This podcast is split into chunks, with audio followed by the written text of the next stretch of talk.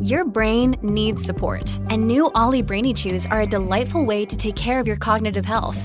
Made with scientifically backed ingredients like Thai ginger, L-theanine, and caffeine, Brainy Chews support healthy brain function and help you find your focus, stay chill, or get energized. Be kind to your mind and get these nootropic chews at olly.com. That's O L L Y.com. These statements have not been evaluated by the Food and Drug Administration. This product is not intended to diagnose, treat, cure, or prevent any disease.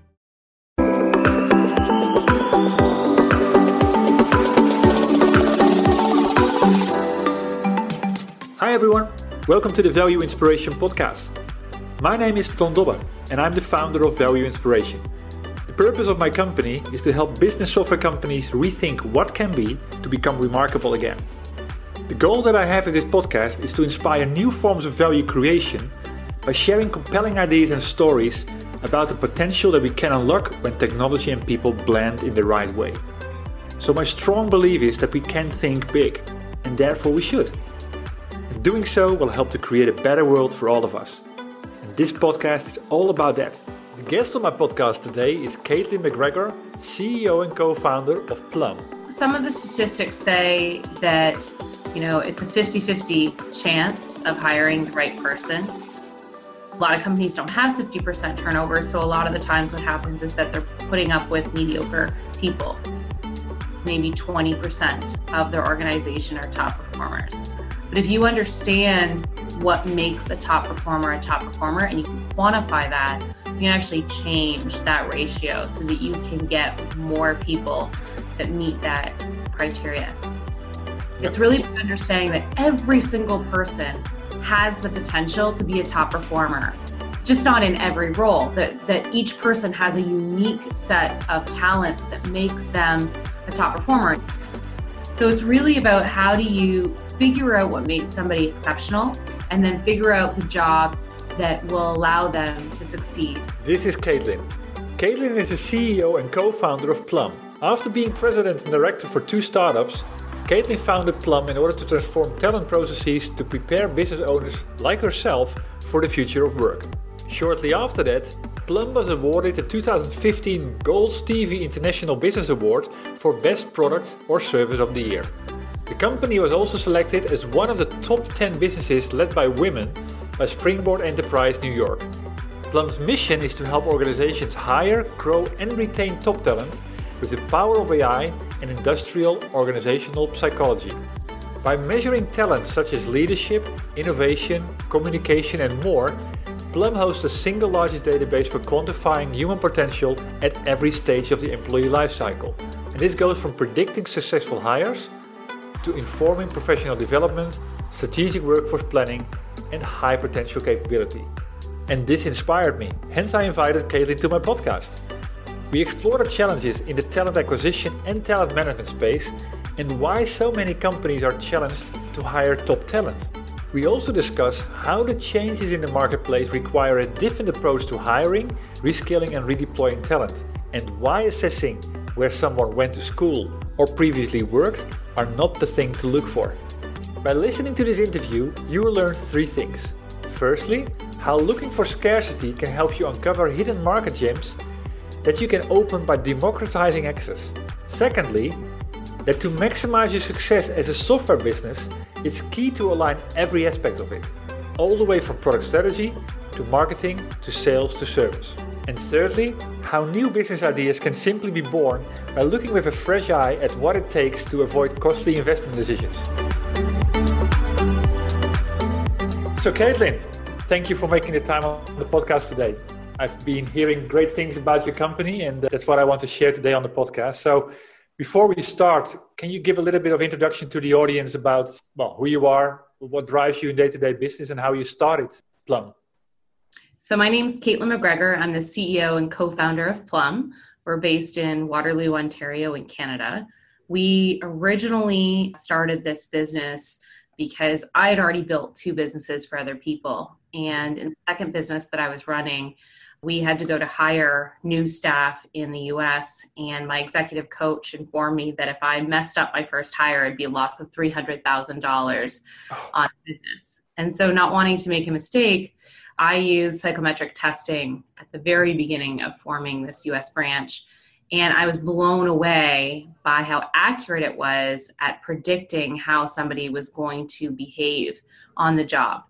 And you know, learned that a lot of the data that we use right now to evaluate talent, like where they went to school and previously worked, is actually not predictive of if somebody can be a top performer in the job. It can tell you if they're eligible, if they can do the job, but it won't tell you if they'll excel. And so I started relying on this data and started really understanding and being educated in the field of industrial organizational psychology and i was blown away that you know there's 10,000 industrial organizational psychologists in the world mm-hmm. but the only way a company really gets access to them is through consultants and really expensive customizable you know one-off kind of software and so i really wanted to democratize access to this highly accurate data by turning into software as a service and so we started in 2012. The first two years really were just trying to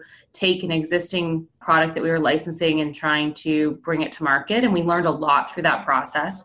And then really understood then that the needs were far greater than what we could do in that arrangement and we needed to build our own product from the ground up and so relaunched as plum with our new own product that could really scale to meet much larger capacity and needs, so enterprise, large partnerships. So we launched in spring 2015 as Plum.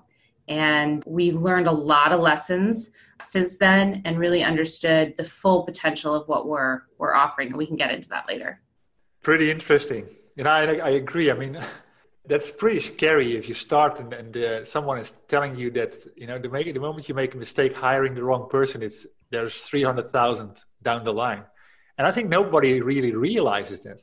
Are there any statistics around to how big the problem really is? I mean, how many of how many people are failing? Yeah, some of the statistics say that you know it's a 50-50 chance of hiring the right person. And you know, a lot of companies don't have 50% turnover, so a lot of the times what happens is that they're putting up with mediocre people. Most companies, you know, they see that if you look at their performance, that maybe 20% of their organization are top performers.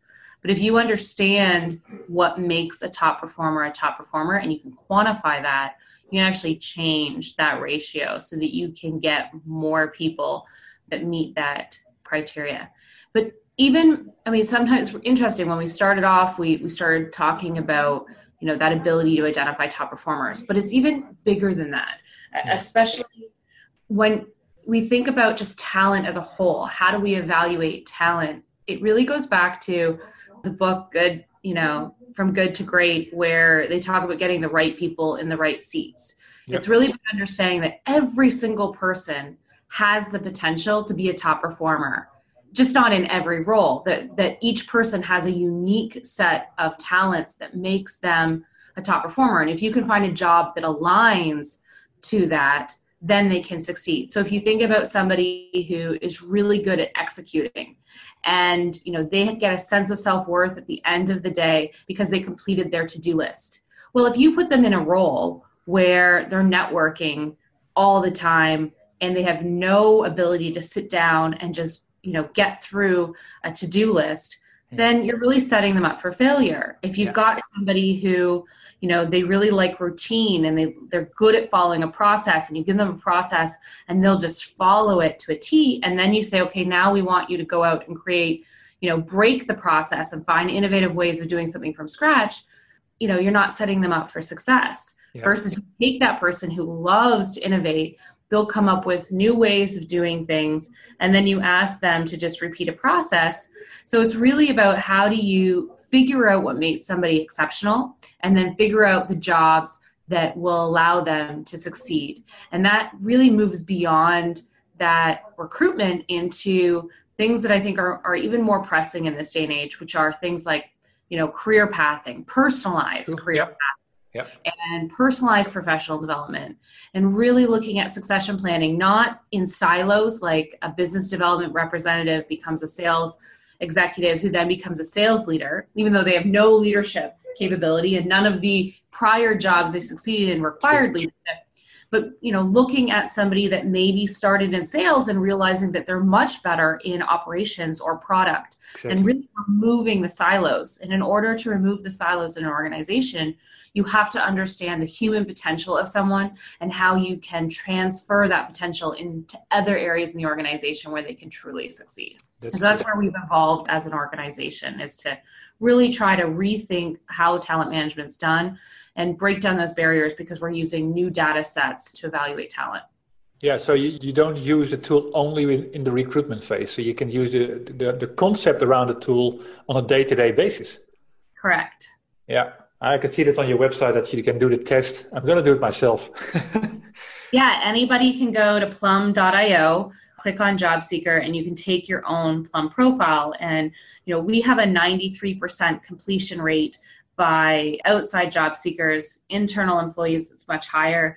And the reason why it's so high is because as soon as you're done taking this 25 minute untimed assessment is that you get your own plum profile. So it'll tell you your top three strengths right away. It'll tell you if you're an innovator communicator or you know good at execution. And it'll even give you development suggestions. So you know two strengths that you can work on becoming even stronger. And yep. then that you know isn't one of those top threes that you could also benefit from from working on if you if you want. It gives you questions you can ask in an interview to make sure you'd be happy on the job and so we really want to make sure there's a strong ROI for the individual because they need to gain that insight as well. We really believe that, you know, the data should be used to personalize somebody's career journey. And so they need to also get the data to, to support their growth. Interesting. Really interesting. And I mean I'm also fascinated by your by your remark that that people lower the score or actually the failure rate by hiring mediocre people. it's like that's unbelievable. I mean, and that, that has a real impact on the business. Yeah, and you know, even just being able to predict who's not going to work out, you know, does have an impact as well. And so, you know, it really is about a lot of this is not measured in an organization. Mm-hmm. You know, one of the things that we're realizing is that as the needs of the business change and the competency models our process is a three step process. So the first step is the individual takes the Plum profile. We find out all their, their top talents, understand the full spectrum of, of their talents. So, all soft transferable skills. We're not looking at hard skills at all at this point. And then the second step is that the employer completes an eight minute survey. And what this eight minute survey does is it's an automated job analysis. So it's analyzing what the needs of the jobs are based on the input from the people that define which behaviors are most important for somebody to succeed in the job. So we, we have this automated job analysis and it outputs a talent competency model. So it says for this job, you need somebody that's innovative and then good at managing others yeah. and then good at communicating, for instance. And so then you look at, let's say, a thousand people in your company. Who are the people that have the strongest match to that competency? So, what happens here is in this process, we can start revealing these paths that weren't available before. So you can have Jennifer that's been in her job for two and a half years and she's getting bored. And now instead of leaving the company, we can reveal other opportunities where she can be utilized in the company that wouldn't have been obvious before.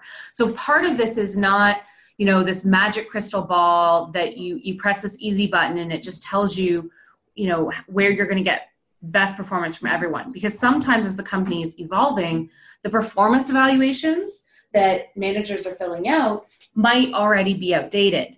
So uh-huh. really this is about forward facing setting that competency model defining the behavioral competency model setting the behavioral you know KPIs that you would need somebody to have right from the beginning and then learning from that. You know is this now that it's quantified you know the person you know the expectations of the role did that actually deliver what you thought and is the performance evaluation an accurate measurement of that and then with that data iterating being able to constantly evaluate and be dynamic if you have your sales leaders being challenge your sales methodology today and then you decide tomorrow you want to be more customer focused so you move to solution selling.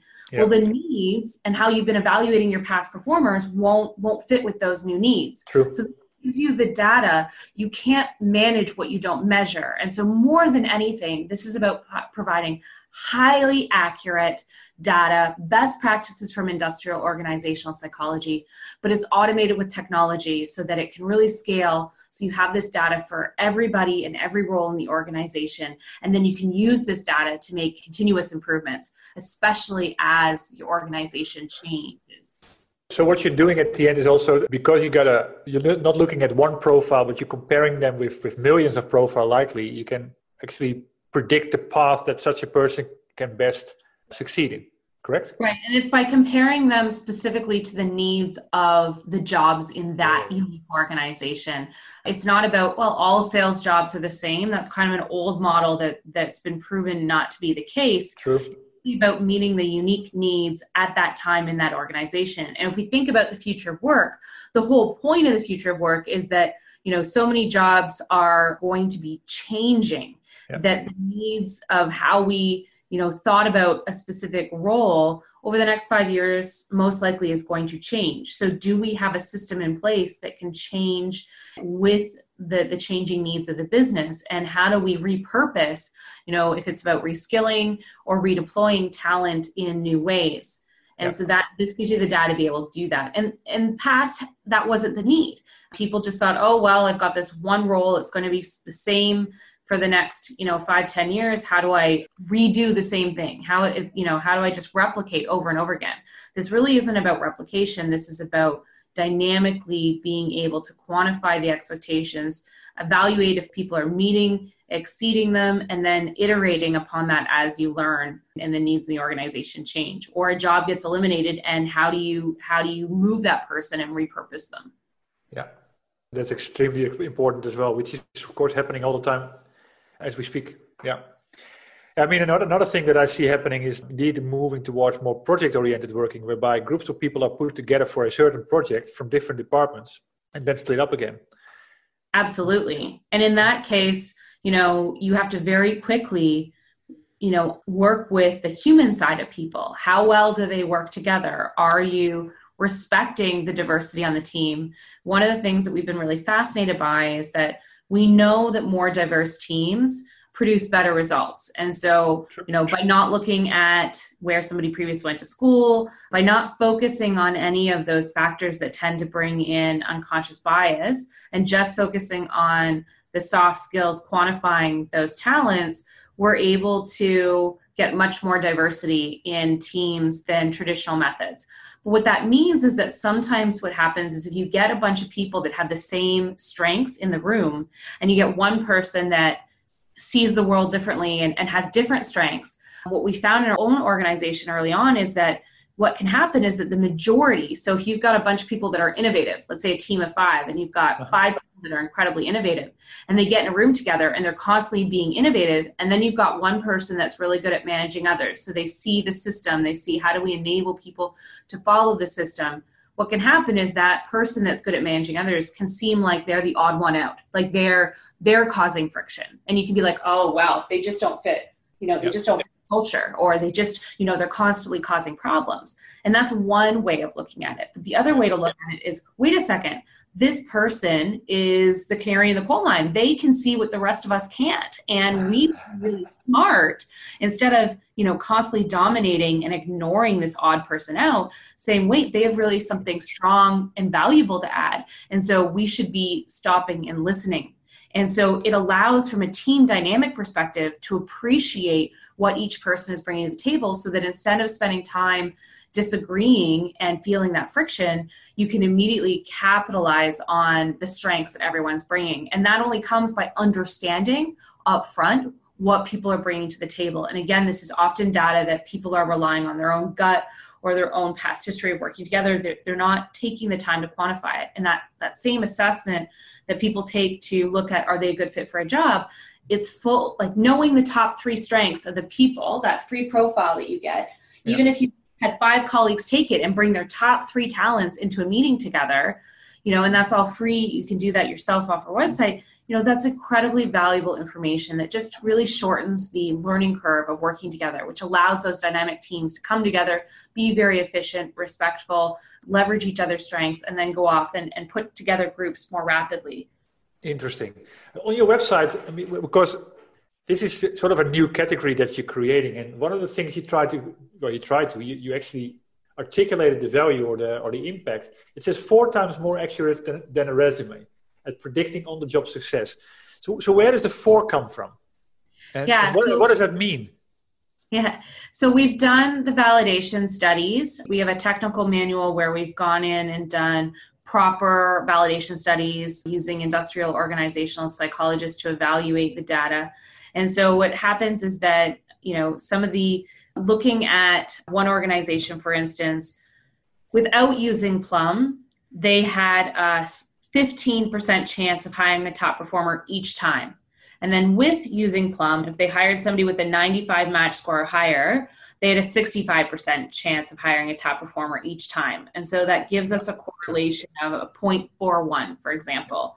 If you look at a resume, you know, if you look at education and work experience, it combines to be about a 0.11 at most. And so that's where you're getting your, your four times greater at predicting yeah. on the performance. But we really, the, the being rigorous with our science and, and accurate is one of the most important things that we bring as a business. There are a lot of companies that are trying to offer five minute assessments that are really easy to take, but they're not accurate.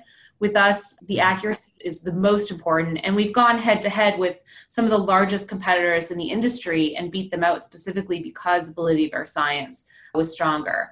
And so that's been really great. Yeah. We've seen a lot more in the last a year and a half that when we get into third party reviews, we're beating out the competition when we're going head to head on proof of concepts we're beating out the competition so and it comes down to that strength in, in our science and, and the scalability of our data impressive. So that, that, that's always one of the things that intrigues me building something remarkable. So from the work that you've been doing since 2012 and later on when, when you sort of pivoted on a different on a different product and on, under the new name what has been the single thing or maybe the two or three things that that you say this is what makes a difference here i would say the first part was you know our best customers are ones that have large talent pools because it's really about how do they as their organization changes how do they move that talent? And then as they move people how do they bring in new talent? So it's really the full life cycle and, and the larger the organization the larger the problem. But when we first started out you know a large organization wouldn't work with a small startup who didn't have previous success. So we had to earn the right to uh-huh. work with our target audience which are mid-sized enterprise businesses and so you know that's just a matter of it it takes time to show the validity of the science and show those use cases and it feels wonderful to finally be there. Now what's been interesting is once we started working more and more with enterprise the biggest thing they said to us because we were we were just recruiting at the beginning they said well can we use this data on our internal people? And we already had a very large enterprise company in the insurance space that they didn't make a difference between internal hires or external hires. So they were already using us internally. Yeah. they didn't make a difference. But most of the industry makes a difference between talent acquisition and talent management. So you know we said yes actually you know our software is built so that you could use this internally as well. And that made us go wait a second there's a much bigger opportunity here. And all of the stuff this data that we provide can then help with professional development and, and other succession planning high potential. So we now have a high potential early career identification so high potential program. So identification. So a lot of that stuff it was just about taking our core product and realizing that we could repurpose it and expand it to meet a much bigger need and in in the landscape there's actually a lot of noise when it comes to recruiting people don't always understand the difference between video interviewing or employer brand and sourcing and it gets to be really noisy and mm-hmm. in the talent management market you know there's a lot of consultants and then there's a lot of big platforms like SAP SuccessFactors and yep. SAP SuccessFactors actually reached out to us and this summer, they, they made a st- small strategic investment in us. We work with clients that are Workday clients, SuccessFactors clients, all, all different PeopleSoft,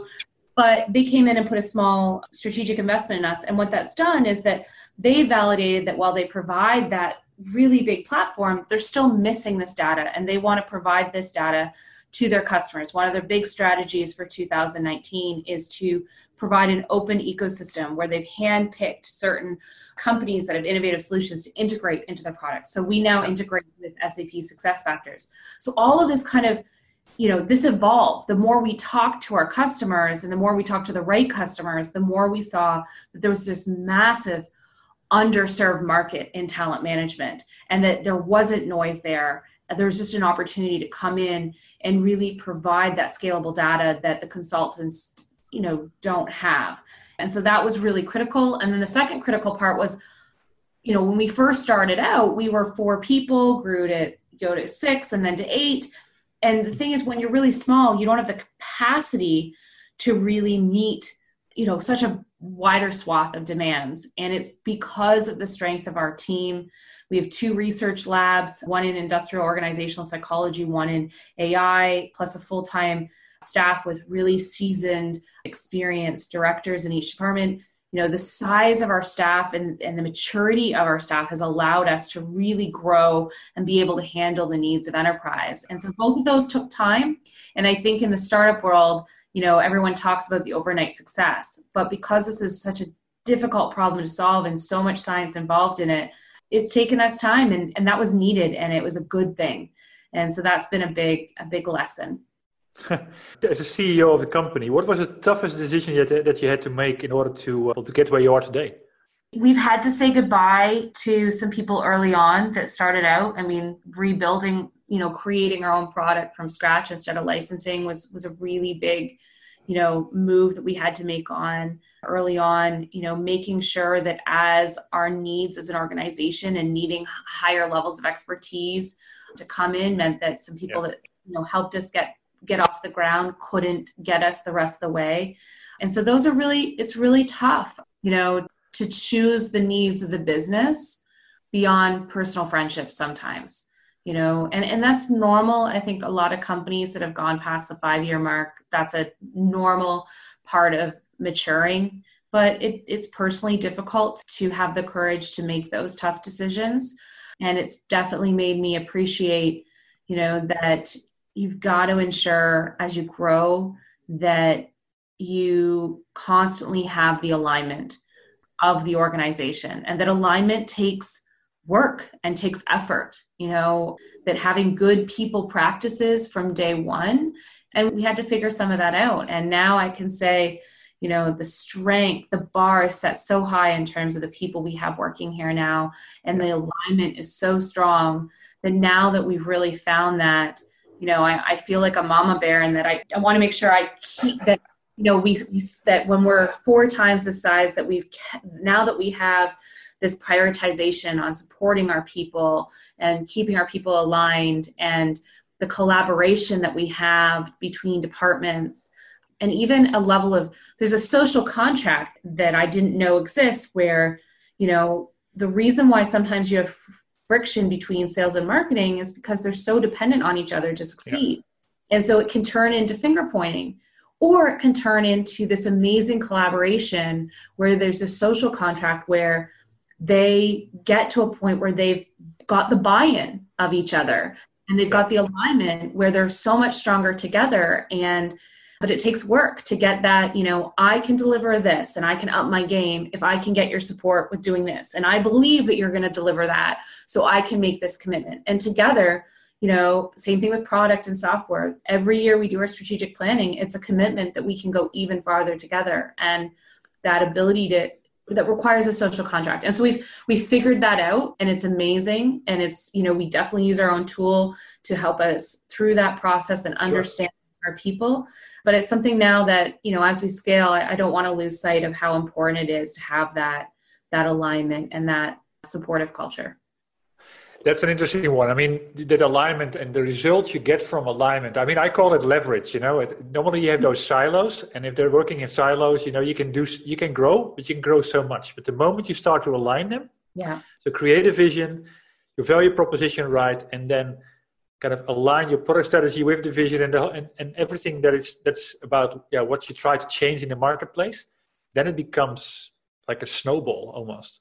And i think you know I, I don't know if every startup goes through this in their earlier days which we're now past but you know we when you're only a you know a dozen people you don't really have silos. You're too small for silos but then you try to bring in discipline and structure. So we you know hire domain you know people that really understand their marketing and really understand sales and really understand product and really understand software.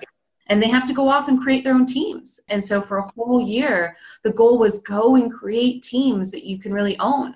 But then we created silos. And so we had to spend you know a whole year figuring out okay now that we have efficiency in teams how do we have efficiency you know in, in collaboration and you know cross functional roles and you know as a whole company being aligned. And yeah. it was a journey and I'm, and we you know it was a great lesson to learn. And we now we now have that. And i'm just so incredibly proud of this team. And i've never been as excited as I am in 2019 because we have this incredible partnership with SAP. We have this incredible partnership with the largest university in the world that does co op programs. So it's required as part of their education that they go and work with companies mm. for, for at least, you know, sometimes it's two rotations of eight months. And so we're working with, you know, have the potential to work with 7,000 of North America's best employers because they're hiring these co-op students. So we have some great partnerships, but it's it's the team that I know can deliver and really capitalize and on these opportunities that makes me so excited about where we are as a company right now. Perfect. Well, I can see the excitement here. So if you look at it, if you look at it from a customer perspective, what are you most proud of achieving with one of your customers? Oh, that's a tough one. I'd say we're really excited. So, SAP, we're just launching this month a six figure internal pilot with SAP, specifically around career pathing and personalized development and high potential program, kind of the whole suite, as well as succession planning. So, we, we're working with software developers that are early in their career and looking at where outside of the normal silos that they start in where they can move in the organization. It's a really really low number in terms of how many people move out of their silo. And so we're looking at really increasing that mobility in their organization and mm-hmm. then looking at same thing for succession planning it often normally comes from the silo that they're hiring from and look can we change where the succession planning is pulling people from other areas. And so, really excited about working with SAP internally to launch these pilots yeah. in the first part of this year. So, that's really exciting for us. That's a large employee base, about 90,000 people. Yeah, I think they're they're past ninety five thousand. I think at this point, it's really exciting, and and the you know what's been great working even just with their CHRO talking about how you know they are committed to piloting the products themselves so that they can then speak firsthand to their customers about the experience. They want to they want to test drive it for their customers, and they have a good history now of doing this where you know they came in and started piloting how they do performance evaluations and then it ended up going company wide and so we're we're hopeful that, that that's the path that we're on with them. But we're definitely working with a lot of their sales reps and working you know with with a lot of their customers now to set up other pilots. So there's some really exciting ones in the works for for this year the other one that we're really excited about is that we've been working with Intact Insurance, which is one of Canada's largest insurance providers for the last uh-huh. two years. We beat out Aon Hewitt two years ago to get a multi year nationwide contract. They brought in a third party reviewer, and it came back that we had stronger science, better user experience, and better scalability and specificity. So it's been amazing to work with them. We're at over 70% adoption through the entire organization. Any level that they're hiring, either internally or externally, uh, Plum is used across the board. And just the ability to quantify data around and, and reveal things that, that never would have been possible without Plum's data is really exciting. And, and I think now that they've have this much adoption and this much data, there's a really big opportunity to then you know make some new decisions based on this data. And so I'm, I'm excited to see what happens next because it takes courage to you know be able to constantly evolve an organization as new new data comes to light. And so i'm excited to to for that journey with intact. Are you following up by the way with customers like what this does to their organization? Because the moment you can start to position people in the role that is that is ideal for them you're likely going to see well performance improvements that are beyond the, norm, the normal. Yeah, absolutely. So our customers say that they would rehire 93% of their Plum recommended candidates again. So that's a huge testament that, that it's working. We've had other instances where turnover has been reduced across the organization by 30%. We've seen as high as 46% in one specific department. And wow. one of the things that really is amazing so that eight minute survey that the employer takes it's really the the managers sometimes a couple of their top performers basically whoever understands the behavioral kpis that somebody needs to deliver in a role to be successful. When they take that we we recommend three to eight people just to see if there's alignment. So whoever is kind of selecting the new person to come into the role there's often a bunch of people's decisions that create that. And so by by each person taking this eight minute survey what we're able to do is reveal are the expectations even aligned? Is the yeah. type of person that you're thinking about the same person compared to, you know, this manager's opinion versus that person that's supporting them in HR versus somebody that's already doing the role really well? And so by revealing this data, we've been able to point out with one of our organization that they were so misaligned. They didn't even have expectations that by allowing them to get aligned because we revealed this data to them, then what was able to happen is they were able to reduce the number of interviews they had to do by 88% because they all knew what they were looking for. And when they had somebody come in with a 90% match, they all had the confidence that the person was able to meet what they were looking for. So they didn't have to go through as many rounds of interviews or interview as many people. Wow. Pretty amazing. So, well, do you see also that it that it then starts to translate into into maybe, oh, for example, also uh, you, you already mentioned that the lower turnover, which likely is a signal as well as higher engagement. But does do these companies grow faster and become more competitive? That's a very good question. I think one of the things that we're revealing with this is that there's a lot of metrics that companies, you know, there's a lot of different factors, for instance, with growth that come down to sales for instance and things like that. And the the loop between understanding your people and understanding the roles and then properly measuring it that loop is sometimes fragmented still. It's one of the things we're working on changing is is closing that loop so that the same criteria of how you're evaluating people coming in is the same criteria of how you're evaluating them every year. That there isn't that disconnect between competency models but i think it's one of the areas where companies have been struggling to quantify the right things. And so getting that feedback and getting that data is, is an area that we're still working on. We know without a doubt that this data allows them to make the analysis like evaluate and analyze things that they couldn't in the past and therefore the ability to change it and improve it and optimize it over time but that full feedback loop and, and getting that data back from customers is still an area that that we're working on on getting more metrics over time. And we'll, well get there. sometimes it's just gut feel that that is enough. And maybe you should have a look at a couple of the, the annual reports of your customers to see if what, what has happened since they started to work with it. Maybe it, it reveals it reveals it by there. Absolutely. Because that's normally like what happens then. If people are really really if, if they got the perfect match for what they're what they're good at they start to flourish. They start to absolutely. thrive Absolutely. Well, thank you. What would you advise from all the things that you've learned so far? What would you advise CHROs or CEOs to do different in terms of yeah how they approach talent? I think that a lot of the processes that were put in place were limited based on what data was available. Yeah. So, for instance, I think a lot of organizations understand that best practices are to have a competency model in place. But the reason why people hate competency models is because they get outdated so quickly mm-hmm. and there's no easy, cost effective, scalable way to do it for every role. So they put a bunch of roles under a single competency under a single competency and then they lose the nuance of the specificity of individual roles. So there's a lot of reasons why people know competency models are the best method, but why they don't get used properly.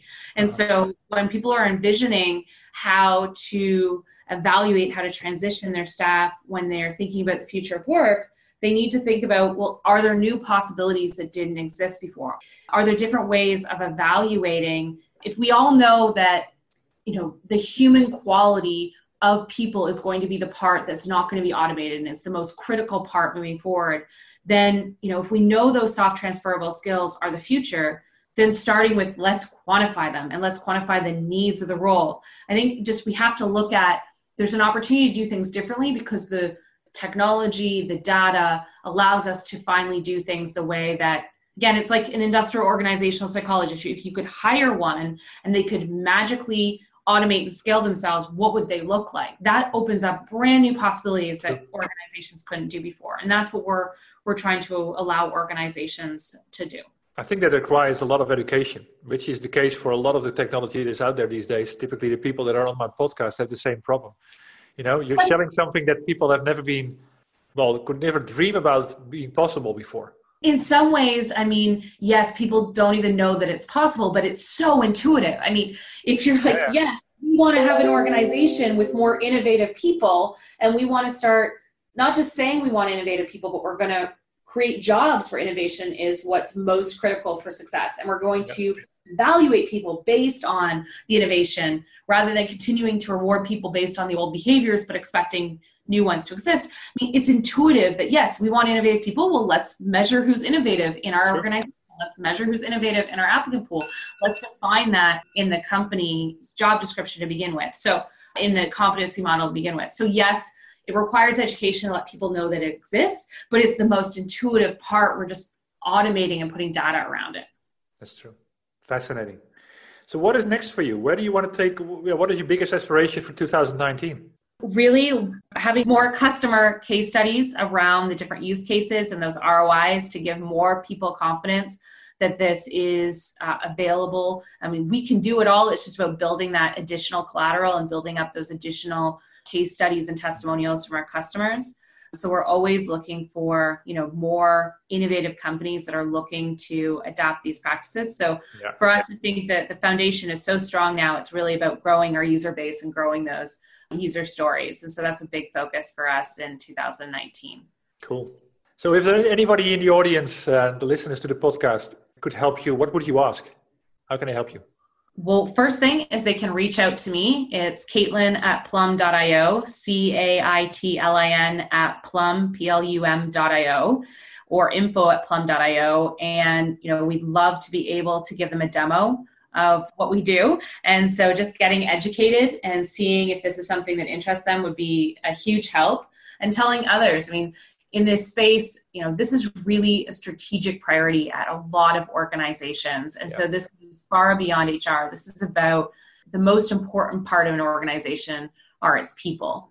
And so, you know, it helps us the more that people understand, spread the word and do that upfront education that there are better ways and, and more up to date ways of understanding people's talents. And so spreading yeah. the word and, and becoming more educated by taking a demo of Plum would be fantastic start.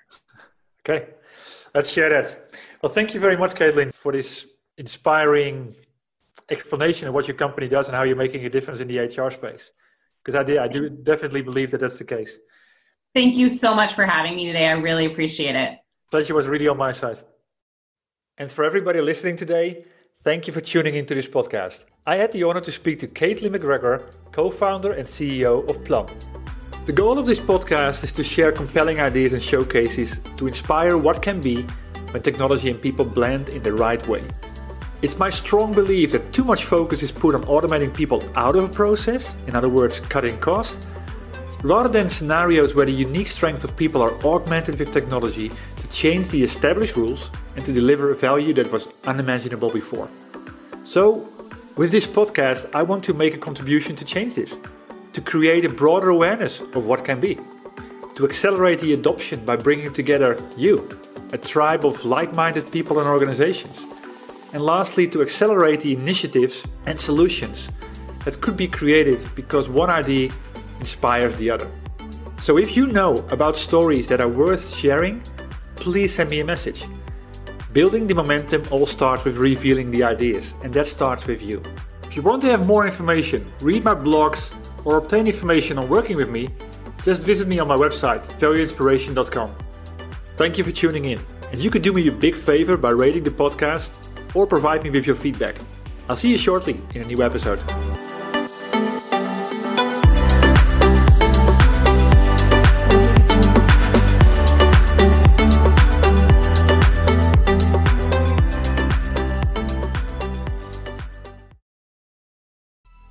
Coming up on 5 Minute News, I'm Anthony Davis. You might think it's partisan because maybe it's critical of one side or the other, but it's not. It's just the truth. And I think that's also something that's kind of unusual for Americans listening to the radio or to podcasts because the news landscape in the States has been so partisan for so many decades. So, five minute news is verified, truthful, independent, unbiased, and essential world news daily.